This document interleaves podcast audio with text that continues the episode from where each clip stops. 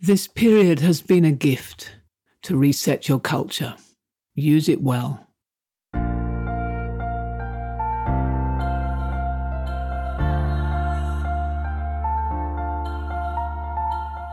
This is Walking Your Talk, a personal development podcast about leadership, authenticity, and courage. I'm Carolyn Taylor, and I've spent my life working with leaders in organizations on how to change their culture. But this is much more personal. If you want to be known as someone who walks your talk at work and beyond, then this podcast is for you.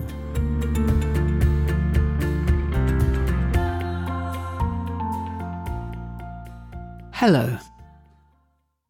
You're probably emerging now from at least the first phase of this extraordinary period we've all been through. Certainly, if you're listening to this live, I think we're all now starting to recover from the initial shock and the lockdown and the complete upheaval that our whole lives had. And we're starting to move into the new, I'll call it the long term normal, where the rules are not going to be as black and white. And where importantly, I think we're going to have to set our own way of how we're going to do things. We're not going to have things being told to us in such clear terms by government. So companies now, and I talk to in any one day, probably seven or eight different countries. So I'm certainly pretty tapped into the different phases that are happening around the world, and they are different, but I'm sensing all of them are moving in the same direction, which is that organizations are starting to look at who's in the office, who's at home, how are we going to do distancing? What are we going to do about masks? Who is going to be allowed to come into the office and when, and so on and so on. And so I think it's a good time now for you with your team or your organization or whoever's the most appropriate group for you to work with to start to debrief with each other. You know, it was strange. I didn't write a blog or even talk about it on my podcast, what was happening with the coronavirus, because I felt so shocked. And it's taken me a long time to to make sense of it. And I feel like I've got a lot more still to do. I feel like it's going to take years possibly before we look back on this and go, okay, this is the meaning here. This is what I've learned. This is what I'm going to do. But I do think now that it's time for us to all start doing that with each other. And that I think is going to require us to actually assign time to ground that learning. Certainly, my experience of Zoom, and many of the people I've been speaking to have saying the same thing, is that these calls that we're all on, Zoom calls, Teams calls, or whatever, have reduced us to more task so we're tending to go from task to task to task to task.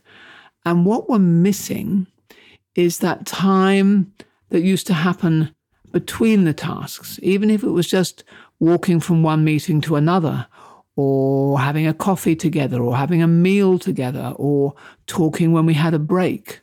So without that time, I feel that it's all become a little bit one sided.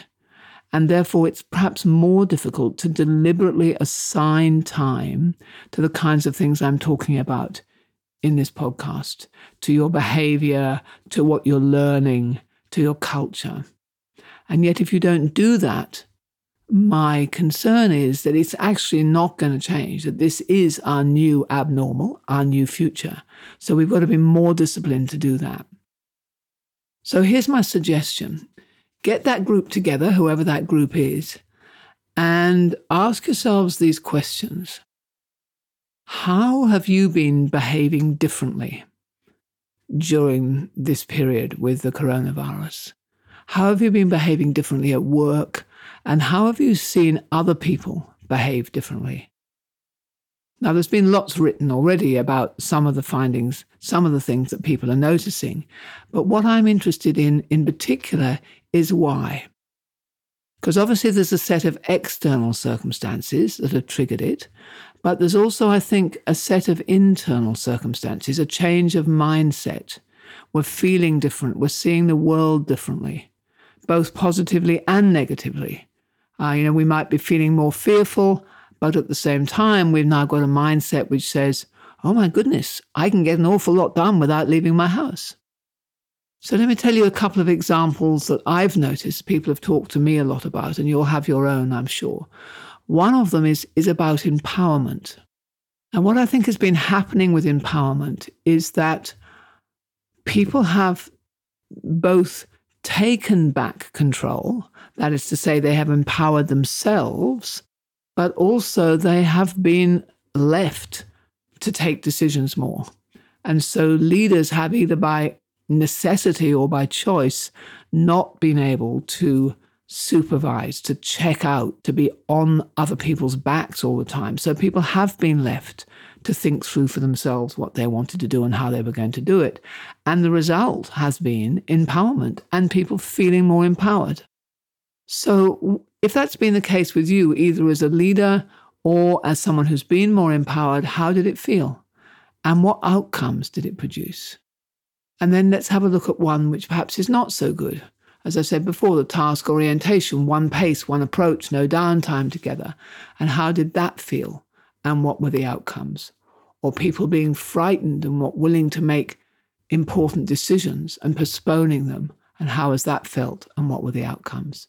So listen to everybody, hear from everybody in your team, and then discuss what do we want to do with this? How do we want it to be in the future? And what adjustments to our team or our organizational culture do we want to make? What perhaps have been the benefits of COVID for us? That COVID's helped us to display something maybe that we already had in our target, our desired culture. Maybe we said we wanted to be empowered, but now we're actually seeing it. Or we wanted people to speak up more, now we're seeing it. Either way, what are those things that we really want to make sure we keep hold of? And then, if you've read my book or, heard me talk before, you'll know that I talk a lot about the fact that culture is the result of messages people receive, and they receive those messages from three sources behaviors and symbols and systems. And so those three are actually the levers, the levers that you have to pull to align culture. So I imagine your organization has started to think about co location and who's going to come into the office and who's not, and under what circumstances, uh, what will be done face to face, what will not be done face to face. So, some of those practical things I imagine would already be starting to happen.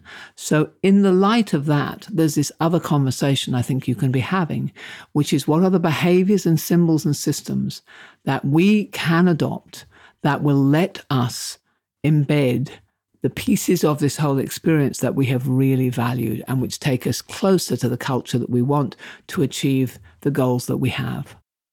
So, on the behavior front, I would define just a few and agree that these are the ones that we as a team are going to make happen, whether we are co located or not co located. From the symbols point of view, I think it was all very rushed three months ago when we all suddenly found ourselves in this situation. And we were in a way jumped straight into these this rhythm of having all these Zoom or Teams calls. We necessarily didn't give it a lot of thought, but now I think is the time to be more thoughtful. And the question would be what are the rituals and the rhythms that you as a team intend to have? And what I mean by that, for example, is in any meeting, do you need to have some new rituals which take into account the fact that people are not all face to face? Perhaps do you need to have a check in where you do a quick round before the meeting starts and just hear how people are feeling? And then you need to think about what would be the meetings that we really need to have face to face? What are the topics we really think have to be done face to face?